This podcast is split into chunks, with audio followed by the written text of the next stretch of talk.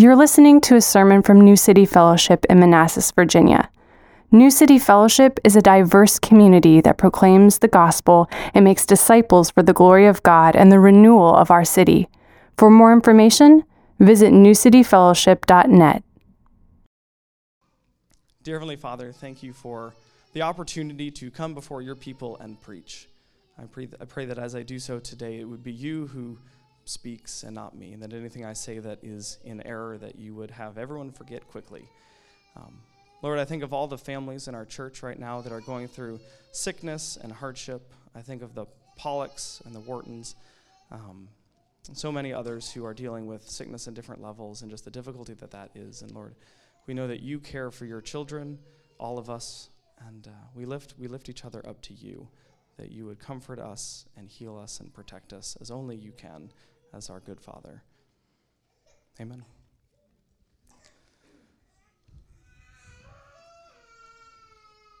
So we're going to read from our scripture passage in just a second. Um, oh, actually, no. But let's go ahead and let's do that now. So if you if you have your Bibles, you can go ahead and open up to Isaiah chapter nine. Uh, it'll be on the screen as well, but we're going to be flipping around in Isaiah a little bit. So if you're already open, that'll be helpful. Um, we're going to be reading specifically verses one through seven. Nevertheless, there will be no more gloom for those who are in distress. In the past, he humbled the land of Zebulun and the land of Naphtali. But in the future, he will honor Galilee of the nations by the way of the sea, by the Jordan. The people walking in darkness have seen a great light. On those living in the land of deep darkness, a light that has dawned. You have enlarged the nation and increased their joy. They rejoice before you as people rejoice at the harvest, as warriors rejoice when dividing the plunder. For as in the day of Midian's defeat, you have shattered the yoke that burdens them, the bar across their shoulders, the rod of their oppressors. Every warrior's boot used in battle and every garment rolled in blood will be destined for burning, will be fuel for the fire. For to us a child is born, to us a son is given. And the government will be upon his shoulders, and he will be called a wonderful counselor, mighty God, everlasting Father, Prince of Peace. Of the greatness of his government and peace there will be no end.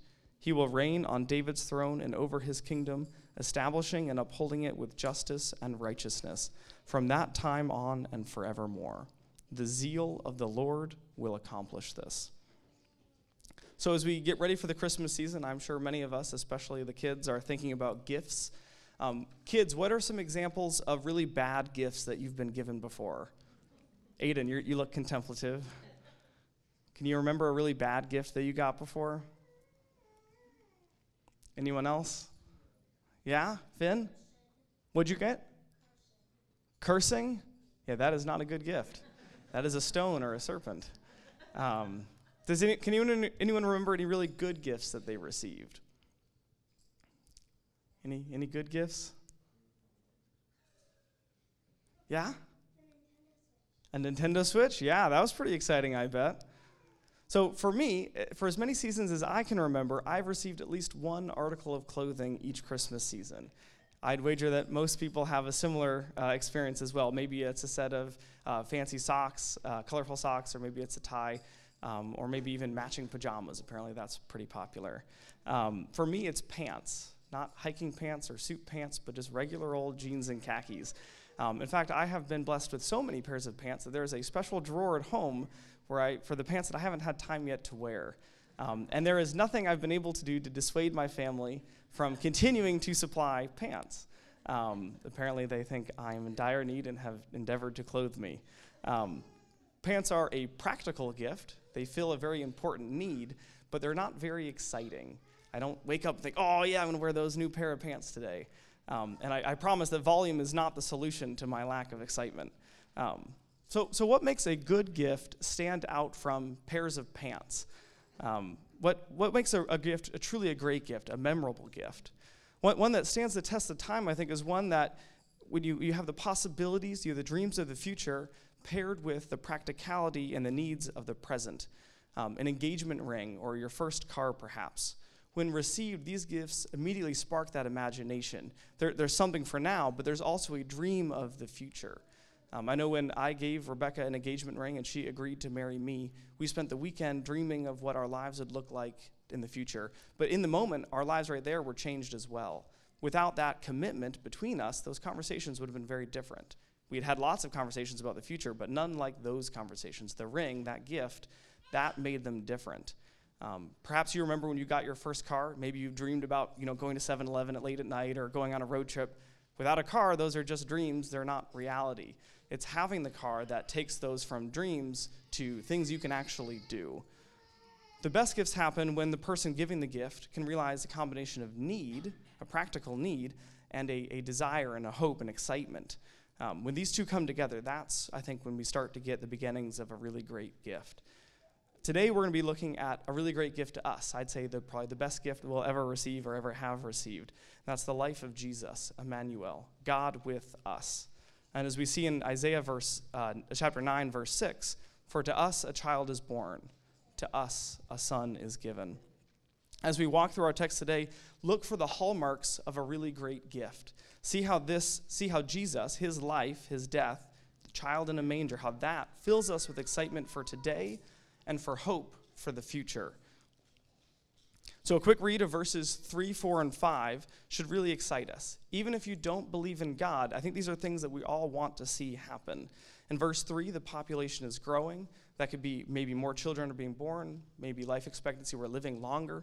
But I think also in view here is a unity. The nations are coming together from many nations into one nation. That nation is growing, it is increasing. And as a result, there is much joy. The unity, the people joining together, we're all invited to join in this community of God's people. Not only is there unity, but those who seek to destroy and inflict oppression are broken. They will no longer have power to control or subjugate. The people are free. Verse 5 tells us that the garments of war will be burned, for they'll have no other use. The wisdom, strength, compassion, and peace of God will descend in the form of a child, and he, this child, will bring this about. Doesn't that sound awesome? Does that sound awesome? Yeah, all right, let's excited. Um, who doesn't want to be a part of a community built on peace and joy where the rod of oppression is broken. I, maybe that rod of oppression language is sort of too big for us today, but think of all the frustrations and the difficulties that you have on a day to day basis. Those are removed, those are broken. Almost everyone, regardless of our, our background, maybe our, our socioeconomic status, our political leanings, eh, regardless of all that, we all want peace, stability, food for our communities, and long life for our families. And this is all made possible through Christ. So, what what makes this promise different? Because we've heard promises before. You know, the Bible's full of lots of stories. Some are set in times of peace, some are set in times of war. And, you know, peace will come, but then there's another war. And then peace will come, but then there's another war. We have this cycle of peace and war, and it, it seems unbroken. But in, in the beginning of verse 7, we see that the increase of his government and of the peace there will be no end on the throne of David and over his kingdom to establish it and uphold it with justice and righteousness from this time forevermore. This peace is different. This is an unending peace that is growing forever, it's increasing. The increase of his government, there will be no end. So, to help us better understand this future promise, it's helpful to look back a little earlier in Isaiah to chapters 7 and 8, which are set in the period after Israel's civil war, which split the country in two. We had the northern tribes of Israel to the north and Judah to the south. As we read these chapters, we start to see why our world is so broken and what God has already done to restore it. Isaiah chapter 7, verse 1a says, In the days of Ahaz, the son of Jotham, son of Uzziah, king of Judah, Rezin, the king of Syria, and Pekah, the son of Remaliah, the king of Israel, came up to Jerusalem to wage war against it. As we continue to read Isaiah chapter 7, we see that the northern tribes of Israel and Syria are beginning to, uh, they're, they're, they're realizing the threat of the Assyrian army, and so they want to kick, they want Ahaz to join them in a war against Assyria.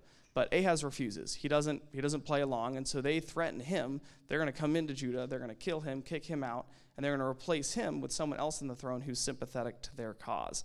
And as a result, Ahaz is a little afraid. He's terrified. Uh, so God responds by sending the prophet Isaiah to counsel Ahaz and to bring him comfort. Isaiah tells Ahaz that Israel and Syria will not prevail against Judah, and that in 65 years they will be destroyed and no longer a threat. If Ahaz places his trust in God, he will have nothing to fear. God even grants Ahaz a sign, any sign, as a way to give him courage against the threat of Israel and Syria. But instead of trusting God and responding in faith by asking for a sign, Isaiah refuses the Lord's request. So we have in, in chapter 7, verse 12, it says, But Ahaz said, I will not ask, and I will not put my Lord to the test. Now, I think some of us, maybe at first glance, that seems a little confusing. We've seen in a few different places in the Bible that we should not put God to the test, right? That's a, not something we're supposed to do. But here, it's a false sense of spirituality. Ahaz saying, Oh, no, I, I won't put the Lord to the test. He, he's not really willing to trust God. If we remember the story of Gideon, we remember that Gideon did ask the Lord for two tests, or there were two, there were two sort of uh, metrics that Gideon wanted to prove to himself that God really was strong enough or powerful enough to save him. The difference between Gideon and Ahaz, however, seems to be in their desire or willingness to trust God with their lives. Gideon is terrified about battling the Midianite army and is having trouble trusting in God, but he wants to. He's asking for these signs because he, he really, there is in his heart a desire to trust in God. Whereas Ahaz, he has been commanded by God, said, Ask for a sign, I will give you anything. And Ahaz is refusing God's request.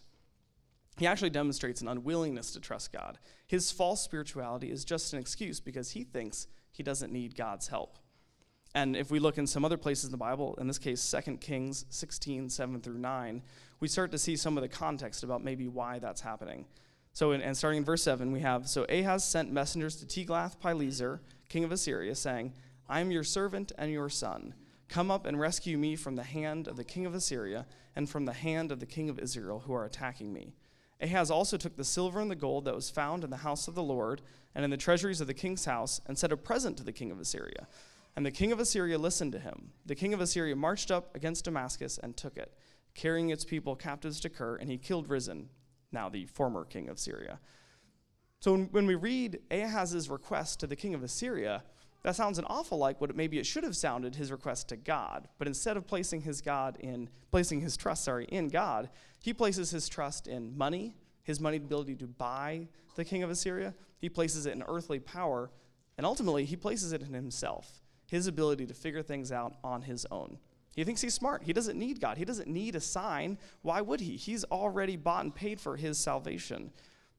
In response to Ahaz's arrogance and rejection of God, that's ultimately what it is. He's rejected God in favor of something else. Uh, God says in Isaiah 7 17, The Lord will bring upon you and upon your people and upon your father's house such days as have not come since the day of Ephraim departed from Judah the king of Assyria.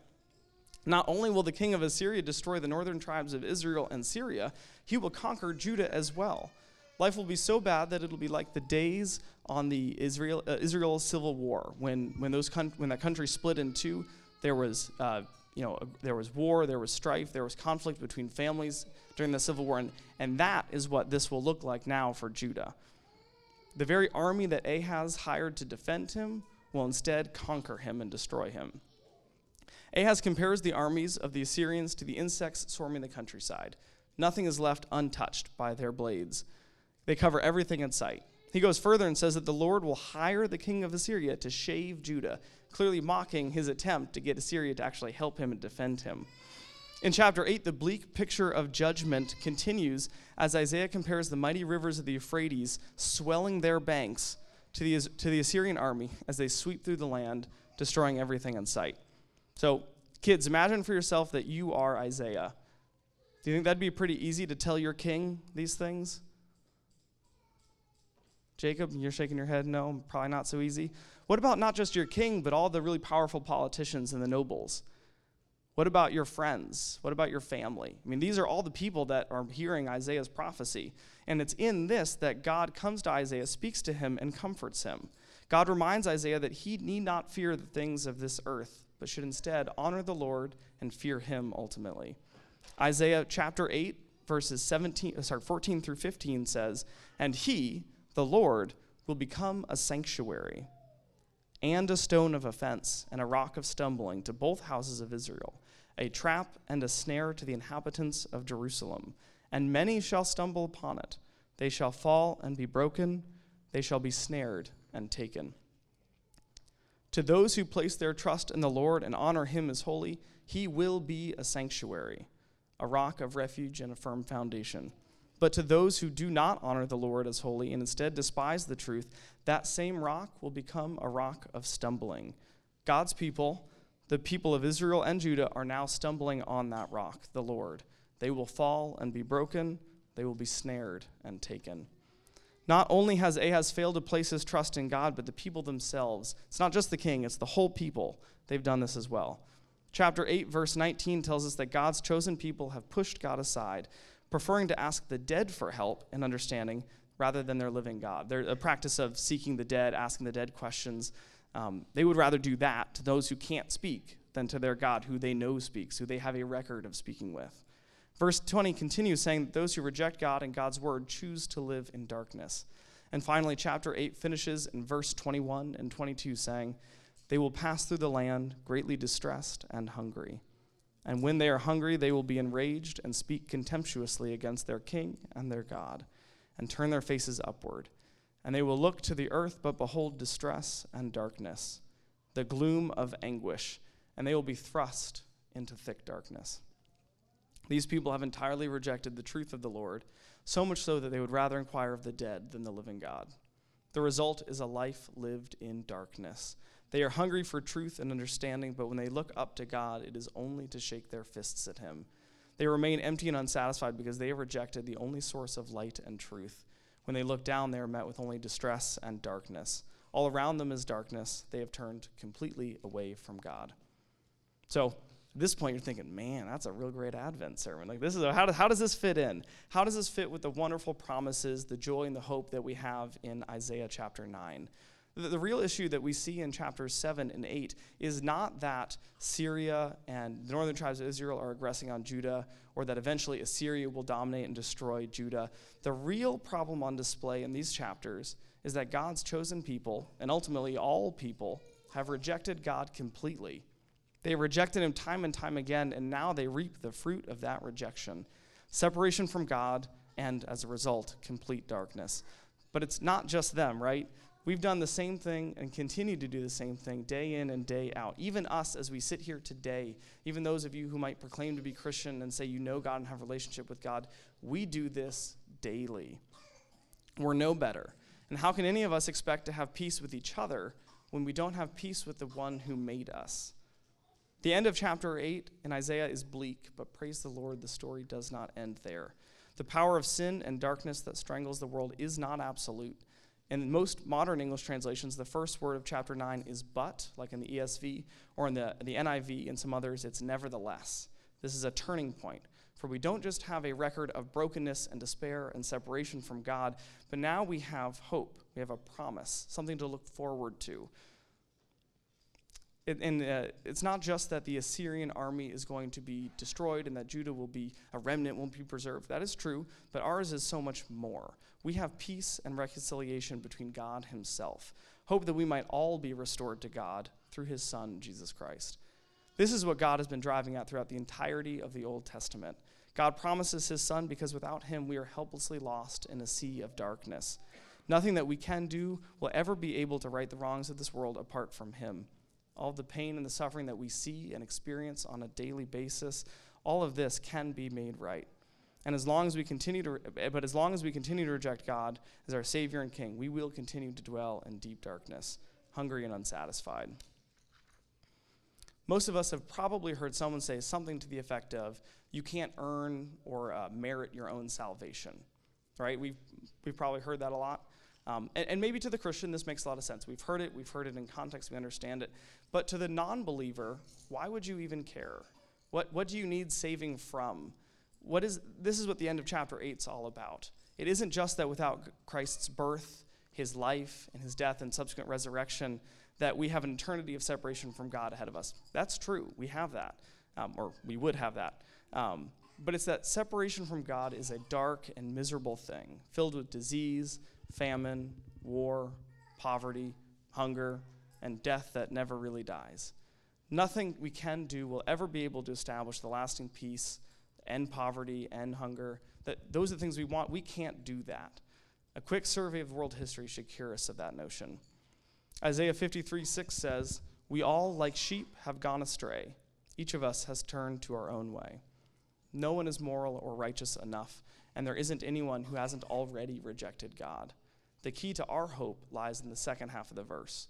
And the Lord has laid upon him the iniquity of us all. Everyone can have hope because Jesus stands in the gap. Our sins, our iniquities, all of it is laid on him that we might be able to be restored to God. So, with this in mind, let's reread our verses from Isaiah chapter 9. Verses 1 and 2 say, But there will be no gloom for her who was in anguish. In the former time, he brought into contempt the land of Zebulun and the land of Naphtali. But in the later time, he has made glorious the way of the sea, the land beyond the Jordan, Galilee of the nations. The people who walked in darkness have seen a great light. Those who dwelt in the land of deep darkness, on them a light has shone. So, Matthew 4 12 and 17 tells us that Jesus is the great light. And the beginning his ministry in Galilee, his light begins to shine on all who lived formerly in deep darkness. This region, located in the northern border of Israel, was likely the first area of the northern tribes to be invaded by the Syrian armor, uh, army. This former gloom is now made glorious. Notably, Jesus begins his ministry not in Jerusalem, the heart and center of Jewish thought, but he begins it in Galilee, an area heavily populated by Gentiles. There is hope for all who walk in darkness because the light has shone on us all. Continuing in verse 3 through 5, it says, You have multiplied the nation. You have increased its joy. They rejoice before you as with joy at the harvest, as they are glad when they divide the spoil. For the yoke of his burden and the staff for his shoulder, the rod of his oppressor, you have broken as on the day of Midian. For every boot of the trampling warrior in battle tumult, and every garment rolled in blood will be burned as fuel for the fire. Isaiah's initial listeners would have been thinking of the destruction of Assyria, but today we know that much more is being promised here. Not only will Assyria be defeated, but Satan himself, the ultimate oppressor, will be defeated, just as God defeated the Midianite army of 135,000 with Gideon's puny army of 300 men. The seemingly impossible is possible through Christ. And finally, verses 6 and 7. This is the ones, these are the ones that I think we hear the most at this season. For to us a child is born, to us a son is given, and the government shall be upon his shoulder, and his name shall be called Wonderful Counselor, Mighty God, Everlasting Father, Prince of Peace. Of the increase of his government and of peace there will be no end. On the throne of David and over his kingdom to establish it and uphold it with justice and with righteousness from this time forth and forevermore. The zeal of the Lord will do this. We see the Lord at work in verses 1 through 3 as he brings light into darkness and along with it rest, security, and abundance. And in verses 4 through 5, he brings an end to war itself. But how is this done? How can we have peace with God? Verse 6 tells us how. God will begin to accomplish this through the birth of a child in a manger. Not only do we learn what Christ will do, but we can see what kind of person he will be. Who is Christ? He is wise. He always provides wise counsel. The great wisdom of Solomon himself pales in comparison to the one who gave it to him. He's also mighty God, acclaimed to godhood himself. He is powerful to save us. The very one who created the world and in all that it is in it, we should not doubt his ability to save us. He is also the everlasting Father. This is not Father in a Trinitarian sense, but rather another claim to divinity in that he is everlasting. He has always been and always will be. But not cold and distant like a king would be. He is close and personal, compassionate like a parent would be. The way that good parents here have compassion on their children, he has compassion on us. The wonderful, powerful, amazing creator of the universe, wise counselor, mighty God, he loves us, you, as we are today, right now. Isaiah ends his list by describing the character of Jesus by calling him the Prince of Peace. The reign of Christ will be marked by peace. He is peace, and he brings peace. My favorite part is the end of verse 7. The zeal of the Lord will do this. What an awesome thing to hear. He is zealous for us. He doesn't just have to do this, he doesn't just want to, he is zealous to do this for us. So today we sit on the other side of the birth, the life, the death, and the resurrection of Christ. And yet there is still so much war and brokenness in our world. We dare not burn our military garments even 2,000 years after Christ's death because we know that our world is anything but peaceful. If we need proof, we only need to look as far as Israel and Hamas or Russia and Ukraine. Even in our own country, the political divide the just the, the nastiness of those conversations, that, that laughs at the idea of peace and unity. So, how can we have peace? Why is peace so far out of reach? If we have the Prince of Peace himself, why is there so little peace around us? Verse 2 says, On them a light has shone, but the light shining upon us is not sufficient to reconcile us to God. Not all choose the light, many refuse. John 3:19 says, "And this is the judgment. The light has come into the world, and the people loved the darkness rather than the light, because their works were evil. Though the light is shown to all, not all will choose the light for their love of darkness." The peace promised in this passage comes in two stages. First, it restores us to God personally, and second, it restores us to God corporately as a people. I can have peace, you can have peace with God because of who Christ is and what he has done for us, past tense.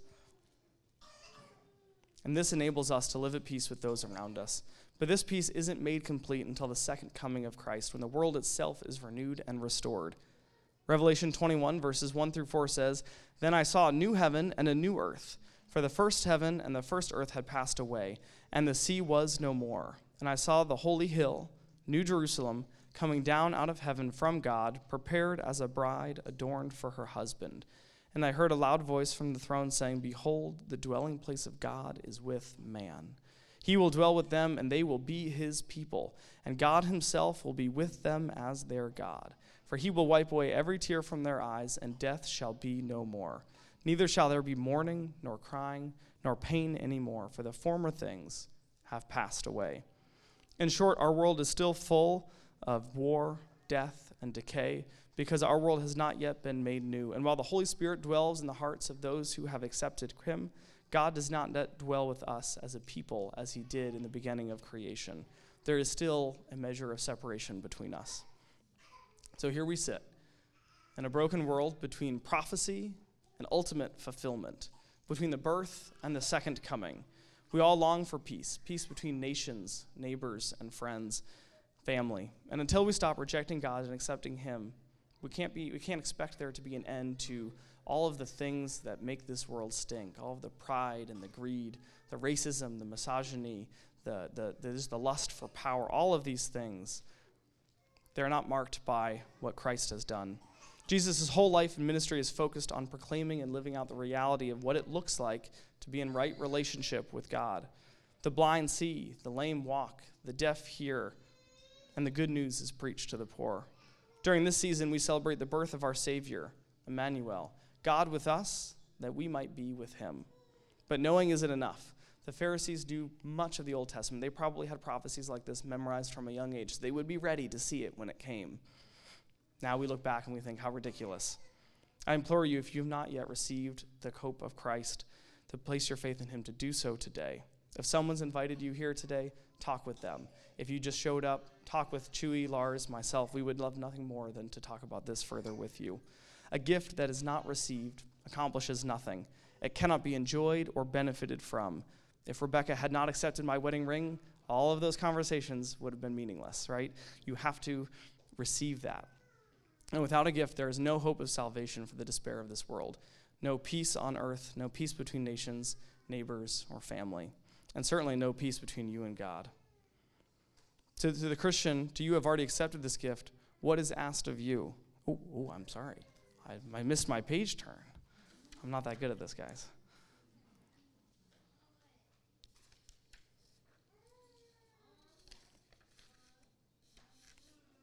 I just got confused and nervous. We're all good.